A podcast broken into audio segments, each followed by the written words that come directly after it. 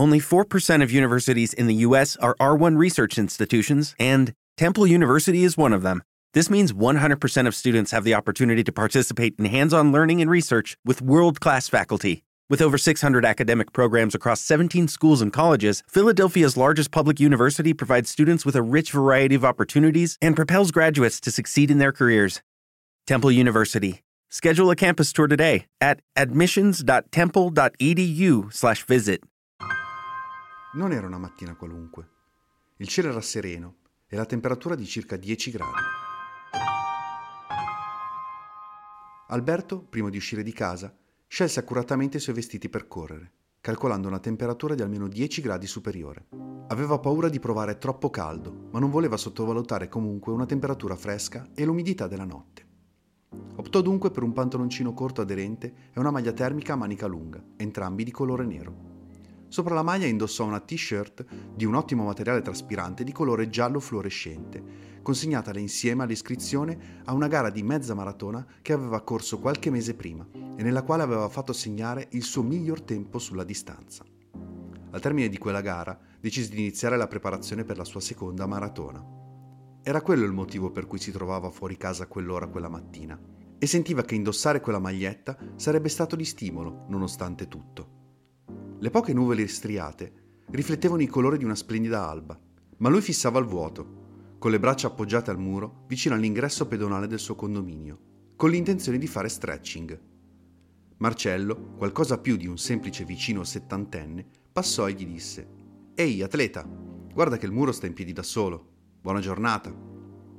Alberto accennò un sorriso, ma non proferì parola. Avrebbe voluto avere la serenità per scambiare due parole e farsi raccontare di nuovo di quella scatola che Marcello custodiva gelosamente, piena di medaglie e pettorali, raccolti negli anni in cui anche lui correva, ma non era la mattina giusta.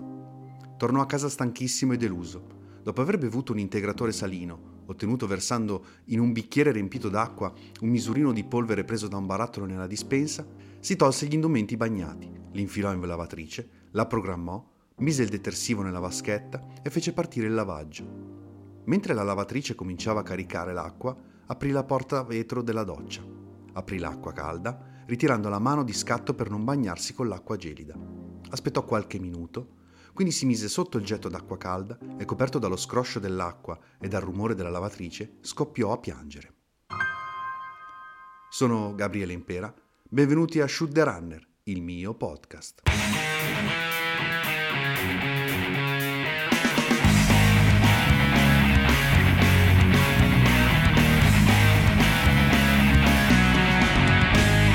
Inizia così Running Club e inizia così l'articolo dedicato a Running Club pubblicato su storiecorrenti.com. C'è stato un tempo in cui correvo molto, in media 30 km a settimana, alcune settimane di più, altre qualcosina di meno.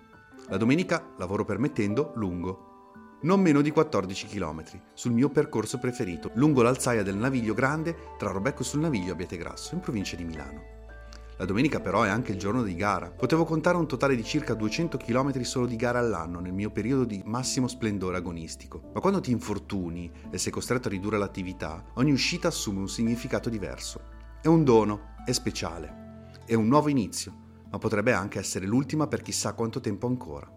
Le mie corse preferite sono state quelle nel periodo in cui ho scritto il libro, quelle da cui tornavo sempre con un'idea nuova da buttare immediatamente giù, è quella che racconto nell'articolo su storie correnti che ho fatto proprio prima di scrivere quell'articolo. Una cosa che apprezzo della corsa, soprattutto negli ultimi anni, è la promozione di questo fantastico sport fatta sui siti specializzati e sui social networks e che nel libro provo un po' a raccontare. Vorrei che questo fosse solo il primo di una serie di episodi dedicati a chi in questi anni si è fatto promotore della corsa online, facendo da punto di riferimento e fonte di ispirazione per me e per tantissimi appassionati. Oggi avremo con noi Marco Raffaelli di storiecorrenti.com. Benvenuto, ti ringrazio per aver accettato l'invito. Come per tutti ti chiedo di presentarti, dirci tutto di te, quando sei nato, dove sei nato, raccontaci se puoi anche magari del tuo rapporto con i genitori e il tuo percorso scolastico. Ciao Gabriele, grazie per l'invito, è un piacere sempre trovare spazi per parlare di sport e di passioni.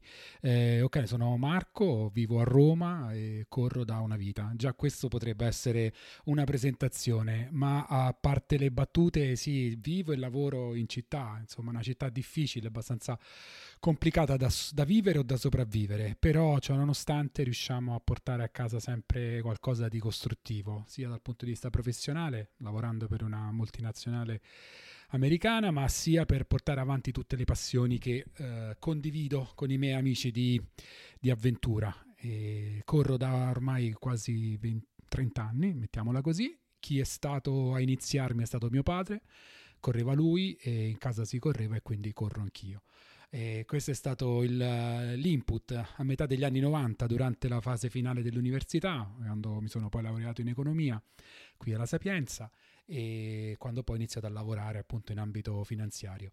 La corsa è sempre stata una compagna di, di vita quotidiana, di famiglia e sono cresciuti gli obiettivi, le stagioni sono state alti e bassi, come ben sai, ma è proprio questo il bello. Hai mai pensato che eh, vivere e formarti in un altro luogo avrebbe potuto influenzarti diversamente? Eh, sì, Roma, Roma è un laboratorio sociale che ti modifica, io me ne rendo conto sempre di più, vivendolo anche su figli adolescenti che ci stanno crescendo dentro e gli dico sempre se riuscite a fare quello che state facendo in questa città, il mondo non avrà limiti perché è tutto complicato, mm, ma come da buoni romani riusciamo a dissacrare un po' la pesantezza di certe situazioni, di una, una rete eh, cittadina complicata e credo che probabilmente sarà anche per loro quello che è stato per me, proprio un uh, contenitore di esperienze di tanta gente vissuta, vista, conosciuta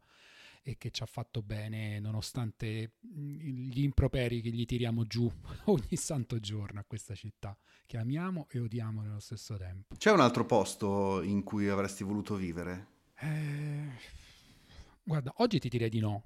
Ci sono posti che vivo e quello mi fa bene lo diciamo sempre ogni volta che ci ritroviamo d'estate in Val di Fassa o in Val di Fiemme dove andiamo a, a, a, respirare un po'. Voi romani avete veramente un grande rapporto con, io frequentando ogni tanto l'Alto Adige il Trentino, vedo che ci sono veramente tanti romani. È, è, terreno proprio nostro, non lo so perché, forse perché ci serve proprio per respirare. Andiamo lì una settimana, due settimane, riusciamo a ritrovare quello che qua purtroppo facciamo fatica a vivere, così come la Sardegna che sta a 270 km davanti Roma, se ci pensi, no? Anche è un'altra delle regioni dove riusciamo a, a svernare. Qual è il tuo rapporto con la provincia? Cioè vivere in una grande città ovviamente ti consente di poter vivere ogni esperienza possibile senza mai uscirci, tecnicamente senza bisogno di un mezzo privato addirittura, spostandovi con i, con i mezzi pubblici. Ecco, ti è mai capitato appunto di sentire bisogno di uscire dalla città, prendere andare in provincia per correre o per vivere altre esperienze? Sì, guarda, allora io vivo in... A parte la vacanza, ovviamente. Sì, sì, sì, sì, certo. Io vivo in un quartiere che è una città, che è grande come Padova, fa 220.000 abitanti solo il mio municipio. E quindi in teoria potrei vivere qui dentro senza vedere mai via del corso, per esempio, ma non è così. Quando poi abbiamo bisogno di ambiti più docili, più alla portata dell'uomo, eh, più tranquilli, basta uscire fuori Roma. Domenica scorsa eravamo a un paesino di 15 abitanti, si chiama Guadagnolo, che è nel, sotto i Monti Prenestini. E eravamo solo noi, siamo andati lì per fare un'escursione, poi il tempo ci ha soltanto fatto stare coi piedi sotto al tavolino nella trattoria del paese e d- dopo un'ora di strada dalla città siamo entrati in una realtà completamente diversa ed è questo quello che andiamo a cercare poi ogni volta che facciamo le nostre trasferte, dove la corsa è spesso spesso è una scusa per andare a, a vedere come si sta in provincia. Mi hai già detto come è nata la tua passione per la corsa. Qual è la necessità dietro la nascita di storie correnti? È il risultato di un percorso abbastanza lungo, iniziato con i primi siti sport siti, siti delle società per cui io correvo, la società per cui correvo, parliamo dei primissimi anni 2000, prima dei social, prima di tutto, insomma.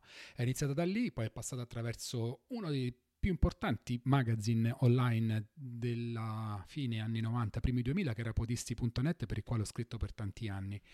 E poi ci sono state altre piccole grandi incursioni in altre realtà eh, di mm, magazine online, eh, di amici che ospitavano quello che producevo, passando per correre la rivista per cui ho scritto per sette anni, proprio dalla, dalla città, era un diario da Roma dove raccontavo quello che succedeva nella capitale, si chiamava proprio La Capitale la rubrica.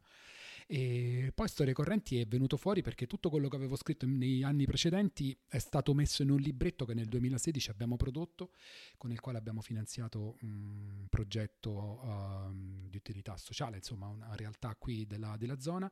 E quello è stato, l'abbiamo chiamato Storie Correnti, un'idea di amici che volevano appunto creare un contenitore.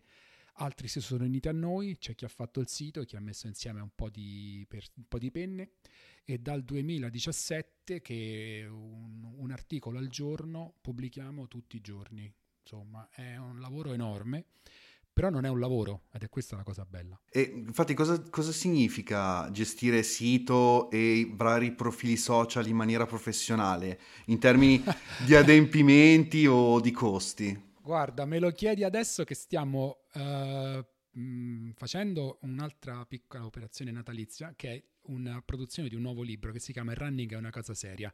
È una guida interstellare per podisti impenitenti, dove dentro abbiamo messo tutto quello che è venuto fuori, diciamo, dal Covid in poi, i nostri articoli che hanno funzionato di più, i post che sono stati più condivisi, storie inedite, e li abbiamo messi insieme in questo libro 160 pagine, insomma, alla portata e lo stiamo pubblicizzando, quindi stiamo avendo rapporti con tantissime persone e ogni tanto senti proprio l'acqua alla gola per quante cose ci sono da fare. È un lavoro, è, mi dispiace dirlo, ma in parte è così. Cioè, oggi gestire i social non vuol dire avere un solo canale, vuol dire averne più di uno, essere flessibili, riconoscere i propri limiti, nel senso che ad esempio io su TikTok non ci sono mai stato se non come fruitore, perché è un mezzo che non fa al mio tempo, non dico alle mie corde o alla mia narrazione eh, non ce la faccio proprio. Eh, quindi dico, vabbè, usiamo quello che c'è, i macro social, no? quindi quelli vecchi, diciamo, da Facebook, Instagram, Twitter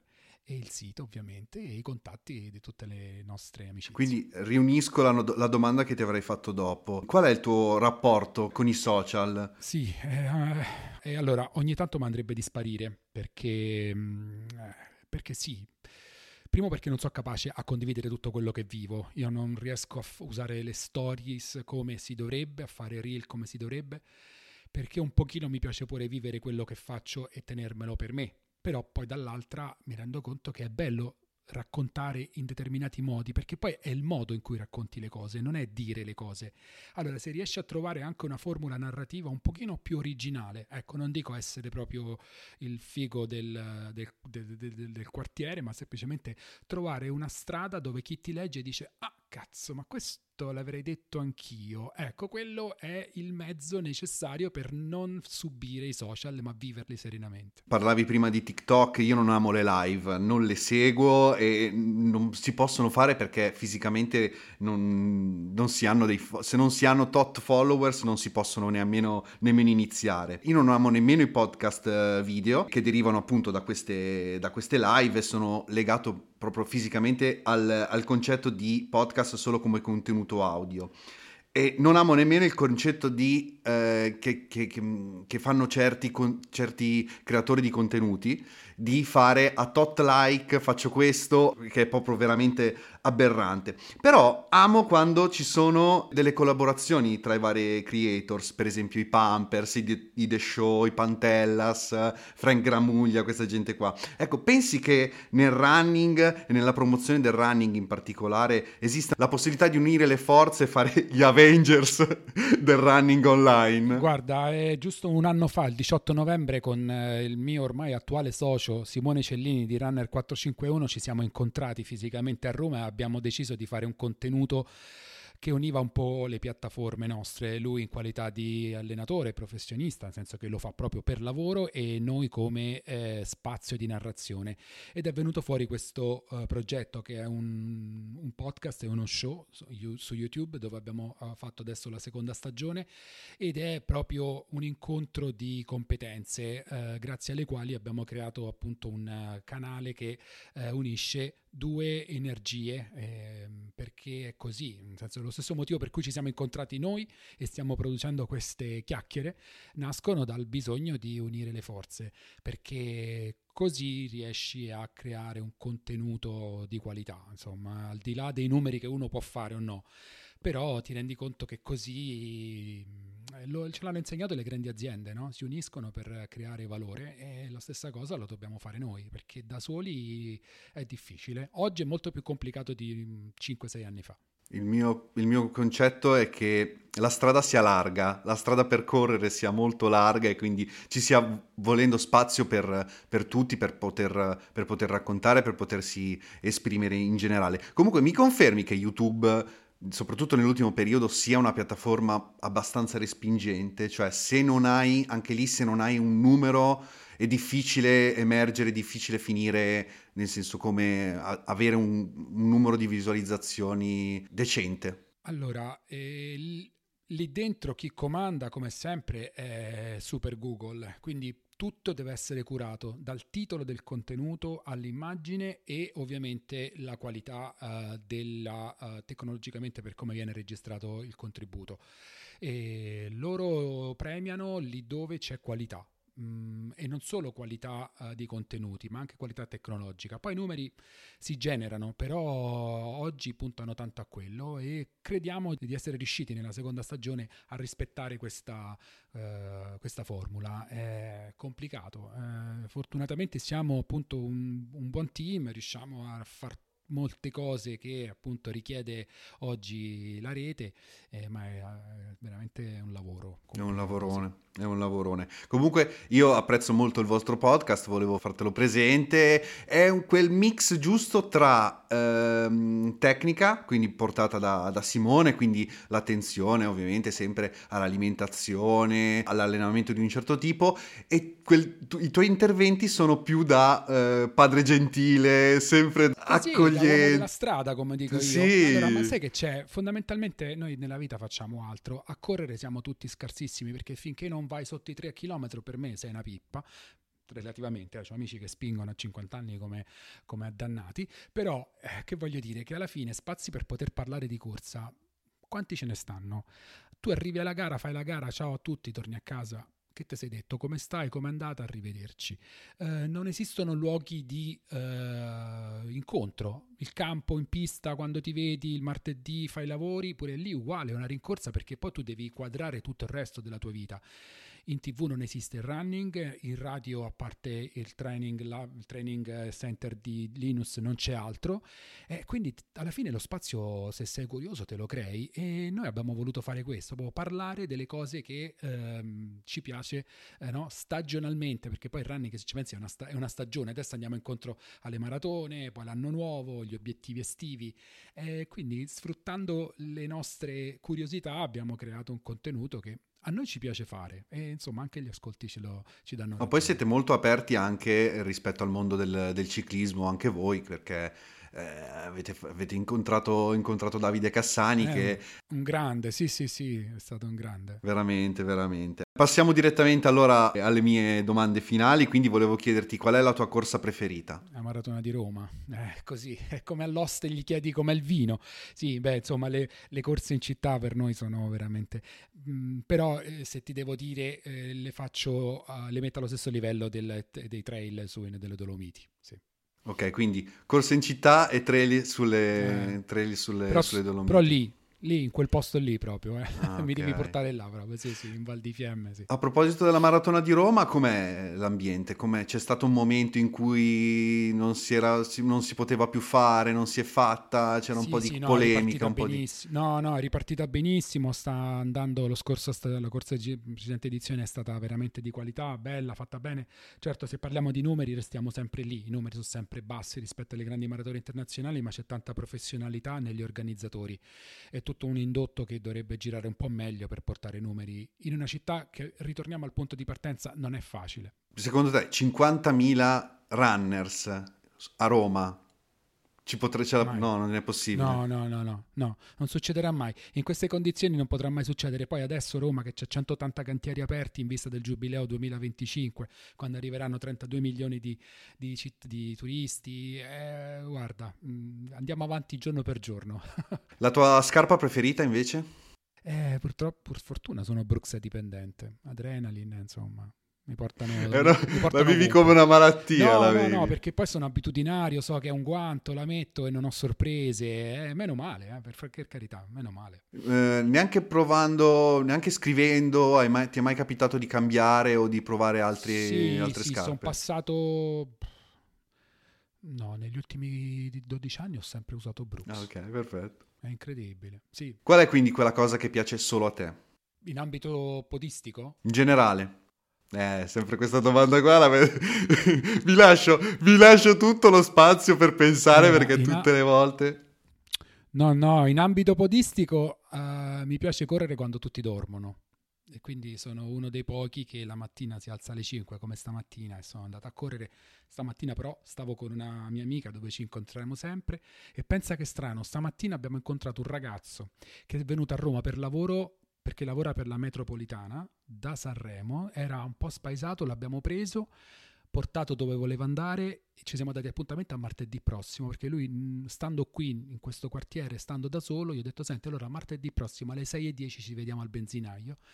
E e così nascono le cose. Cioè, lui era felicissimo perché dice: Io nei prossimi due mesi non sapevo dove andare a correre. Ho incontrato a voi alle sei e mezza di mattina ed è diventata subito una, quasi un'amicizia. Eh. Bellissimo come la corsa comunque riesca sì, sempre strada, a unire. Ma tu per strada, ma che parli con uno che non conosci? Primo, c'è paura che questo non ti dà retta. Secondo, che gli dici?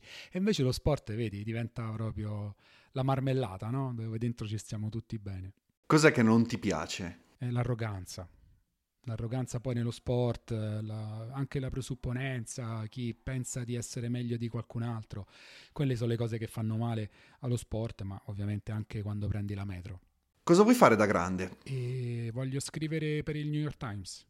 Cioè, posso sognare? Sì, sì, devi. Eh, ah, ok, allora sì, allora voglio scrivere per il New York Times, il giornale più importante del mondo tanto non succederà mai.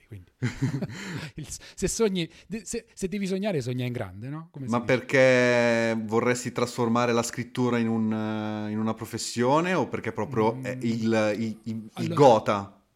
Eh, esatto, allora questa cosa la diciamo spesso gli, con gli amici, no? Mm, abbiamo tentato anche di far diventare storie correnti un qualcosa di for profit. Mm. E abbiamo detto, ma, ma ci va? Cioè, eh, nel senso è bello perché non è un lavoro, ma se dovesse diventare... Ma di fatto lo è un lavoro, cioè è, è un qualcosa che ci, ci toglie tanto tempo, però è mascherata da passione. Se dovesse diventare un lavoro, ci piacerà lo stesso. Oppure tutto quello che riesci a fare lo fai perché c'hai poco tempo o lo fai perché riesci a farlo bene.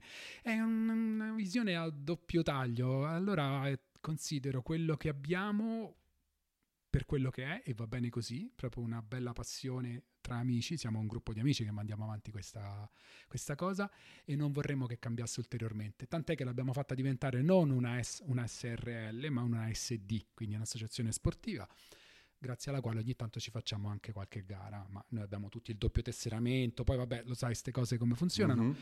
e quindi va bene così. No, non deve muoversi da questo. Poi lo dico sempre: se dovesse arrivare a Feltrinelli che ci dà un milione di euro, eh, a quel punto roba vostra, si lavora. che dobbiamo fare? Lo facciamo diventare una fare? professione. È per, per lavoro, una volta dicevamo, no? Eh, sì. È difficile far capire quanto anche le cose che non portano soldi possono essere comunque considerate lavoro e possono essere comunque utili però purtroppo eh, creare contenuti e poi eh, riuscire a fare in modo che questi ti diano una remunerazione è veramente difficile. Rispetto al livello in cui si è, bisognerebbe fare ancora molto di più. Uh, sì, sì, è vero, e, e, già facciamo tanto, tant'è che noi siamo quelli, ah ma a te non c'è un cazzo da fare, no? Quando vedono che produciamo contenuti tutti i giorni e riusciamo a tenere le fila di tutto quanto, non capiscono che dietro c'è gente che si alza prima di te, va a dormire dopo di te e lo fa proprio bene e in più dentro ci metti 12 ore d'ufficio E io non riesco a farlo capire. Fortunatamente i familiari sì, mia moglie, i figli vedono esattamente quello che è, spesso contribuiscono, però deve essere un lavoro di squadra, non solo dentro casa ma anche fuori. Assolutamente. Qual è la prima cosa che faresti con un milione di euro domani? Ci sono dei lavori che non sono finiti dove, nella casa famiglia dove io sono volontario e mancano dei soldi che devono arrivare dall'amministrazione pubblica. E penso che una bella fetta gliela darei a loro. Lo dico sempre, ogni volta che c'è un super enalotto, fatto io se dovessi vincere, darei un milione di euro a Luigi Vittorio che è il presidente per finire quei lavori. E queste sono quelle cose che nel sogno ci stanno bene, perché sì, per carità, anche alle Bahamas si sta bene con un milione di euro. Però noi non siamo fatti per Bahamas, mi dispiace, ma noi siamo fatti per aiutare il prossimo. E, e allora lo facciamo pure mo che non abbiamo una lira, figurati. con un milione.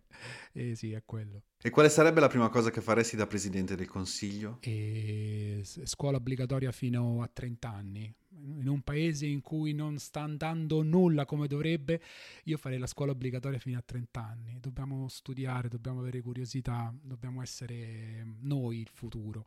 E la scuola è la base, quindi investirei tanto, il doppio, il triplo, pagherei 5 volte di più i professori e aprirei scuole tutto l'anno perché se non riparti da là non, non c'è niente. Tu lo sai che la scuola è obbligatoria fino a 16 anni, no? quindi vuol dire che puoi fare, arrivi al secondo superiore e tu puoi lasciare la scuola. Okay. E purtroppo le, la fuga dalla scuola, l'evasione scolastica ha raggiunto dei livelli incredibili, specie dopo i tre anni di Covid. E questo ce lo ritroviamo purtroppo, ce lo ritroveremo, perché non, fare, non andare a scuola vuol dire non studiare, non avere curiosità, non affrontare una vita sportiva, vuol dire ammalarsi prima, vuol dire mettere in salita un paese e il paese corre veloce se è curioso, se ha studiato, se è preparato, se ha la struttura scolastica di base, che vuol dire anche una struttura sportiva di base. Mm, e questo dovrebbe fare il Presidente del Consiglio, però non lo siamo. Quindi... quindi... anche spostare lo sport all'interno delle scuole. Sì, farlo diventare una materia obbligatoria per tutte le scuole eh, gli americani in questo ce l'hanno insegnato, no? Eh, c'è chi va a studiare solo perché è bravo s- come sportivo, grandi sportivi hanno fatto eh così. Sì. Ce l'ha raccontato Elias Awani quando l'abbiamo intervistato dopo il record italiano di maratona. Lui è stato, uh, non ricordo a quale università, per meriti sportivi, ha fatto un master lì, poi è diventato un ingegnere, un ragazzo stupendo, e lui andava lì perché correva era pure bravo a scuola. Ecco, queste sono le cose che noi sentiamo sempre dall'altra parte dell'oceano e che dovrebbero diventare anche qui fondamentali. Certo, gli istituti, eh, i licei sportivi che sono nati negli ultimi anni sono una bella cosa che prima non c'era, e già è qualcosa, però servono tante più risorse e le risorse le paghi coi soldi. Eh, quindi... È incredibile come alla fine stavo facendo un ragionamento su uh, anche Brandon Walsh no? in eh, Beverly Hills, la serie televisiva con cui praticamente siamo cresciuti, siamo cresciuti anche lui aveva appunto questo, questo, rapporto con questo ragazzo che praticamente aveva le borse di studio perché, perché, giocava, perché giocava, a basket se non mi, sì, se sì, non sì, mi ricordo male. Quindi noi siamo cresciuti sempre, noi da, da, da quasi 30 anni abbiamo comunque quest'idea che lo sport di, di là funziona così, ma non riusciamo a... è l'unica cosa degli Stati Uniti che non riusciamo a importare dagli Stati Uniti sembra quasi sembra eh, impossibile. Eh, prendiamo sempre il peggio e poi teniamo il meglio di là. Vabbè, eh, Assolutamente così. incredibile. Cosa ci prenderemmo? La maratona di New, di New York, intesa come contesto maratona, non come percorso, diciamo così, e appunto lo sport, lo sport nelle scuole. Sì, sì. Abbiamo praticamente finito. Se vuoi aggiungere qualcosa. Gabriele, grazie. Guarda, io mi rendo conto di, del fatto appunto che parlare di running è diventato molto più frequente sui nuovi mezzi e quindi lo vediamo su Spotify, quanti canali ci sono. Ascoltateli, mettete tutte le campanelle del mondo, sentiteli tutti perché è un valore aggiunto a chi lo fa e noi che impariamo e conosciamo storie nuove. Io faccio tesoro del lavoro degli altri perché solo così si cresce. Se pensi tu di essere il meglio di tutti, mm, insomma, fai una brutta fine. Però, senso, dal punto di vista poi produttivo, eh, senso ti chiudi su te stesso, invece eh, dobbiamo veramente avere la curiosità di ascoltare tutto. Io sono un consumatore di podcast quasi veramente compulsivo, ho il punto di vista, il mio punto di riferimento è Cora Media, che è la migliore produzione che c'è, e da lì si ascoltano tante tante curiosità, da, dalla storia e fino al... Però che Cora Media purtroppo fa i conti, sta facendo dei conti un po' con, sulle spalle di noi ascoltatori, nel senso, sto mm, rosico perché ha chiuso, hanno chiuso il podcast di, di Selvaggia Lucarelli, che secondo me era, era molto, molto interessante. Sì, lo dicevo ieri, non ho capito bene le ragioni di questa chiusura. Eh, il sottosopra, ma già i programmi, il, gli altri che aveva fatto sulle relazioni, no? Nodi si chiamava, non mi ricordo, insomma, aveva fatto quest'ultimo lavoro veramente fatto bene, la lunghezza era giusta. Poi lei è completamente diversa rispetto a come la vediamo sui social quando va a eh, estrapolare le storie e le affronta dentro i podcast.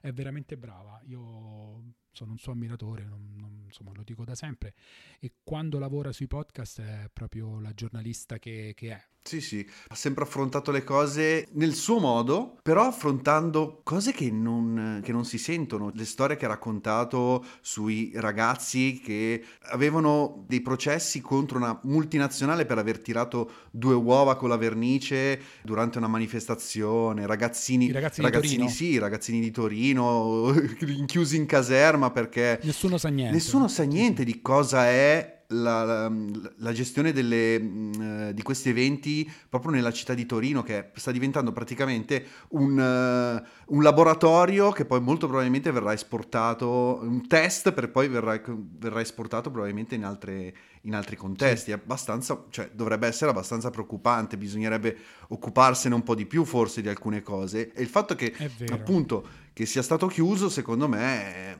ne- molto negativo da questo punto di vista, mm, però mm, vabbè. Mm, sì, infatti sì, è stata una, l'hanno commentato in molti, però vabbè, ci teniamo anche altre cose molto preziose che fanno, compresa Cecilia Sala, Trincia, insomma no, sì, sì. c'è tanto di buono lì dentro. Assolutamente. E ecco, quelli sono, quelli sono i nostri benchmark, dobbiamo puntare a quello. Eh, oh, Il fatto del podcast è la possibilità appunto rispetto magari a YouTube di eh, stare un po' più indietro a livello proprio non dico tecnico, ma a livello proprio di investimento in termini di... quindi c'è un po' più sì. di possibilità, c'è un po' più di, di, fermento, c'è un po' più di... La strada, la strada come dicevo prima, anche qua è, è molto larga, ho cercato di, col, col mio piccolo passettino, di entrarci e chi lo sa, nel senso come, come tu ben sai sono, sono lavori, sono lavori certo. pro bono e quindi che ti, portano, ti porteranno da, da qualche parte, chissà. L'importante è comunque creare qualcosa che piaccia innanzitutto a, a, te stesso, comunque nel mio caso, che piacciono a me. Io faccio, creo un, il contenuto che eh, piace a me partendo dal presupposto appunto del, del, mio libro, del libro che ho scritto e di quello che, che che verrà poi, poi in futuro. Va bene, quindi dai, consideriamo concluso l'episodio.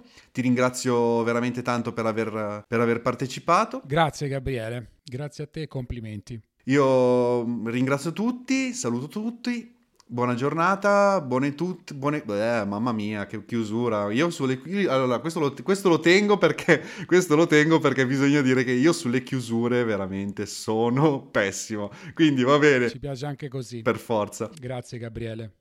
Vi ringrazio per l'ascolto, vi invito ad ascoltare gli altri episodi e a cliccare segui e attivare le notifiche sulla vostra app di ascolto preferita. Per commenti, informazioni sul libro o per proporre una storia da raccontare in questo podcast potete contattarmi tramite i miei canali social personali, io sono Gabriele Impera, o attraverso le pagine Running Club Libro su Facebook o Instagram. Oppure potete scrivere all'indirizzo shoottherunner.podcast.gmail.com Alla prossima, buona vita, buone corse, buon tutto.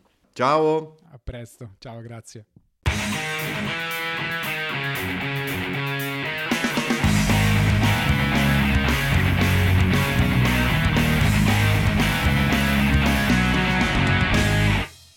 E ci voleva tanto per fare una chiusa come si deve.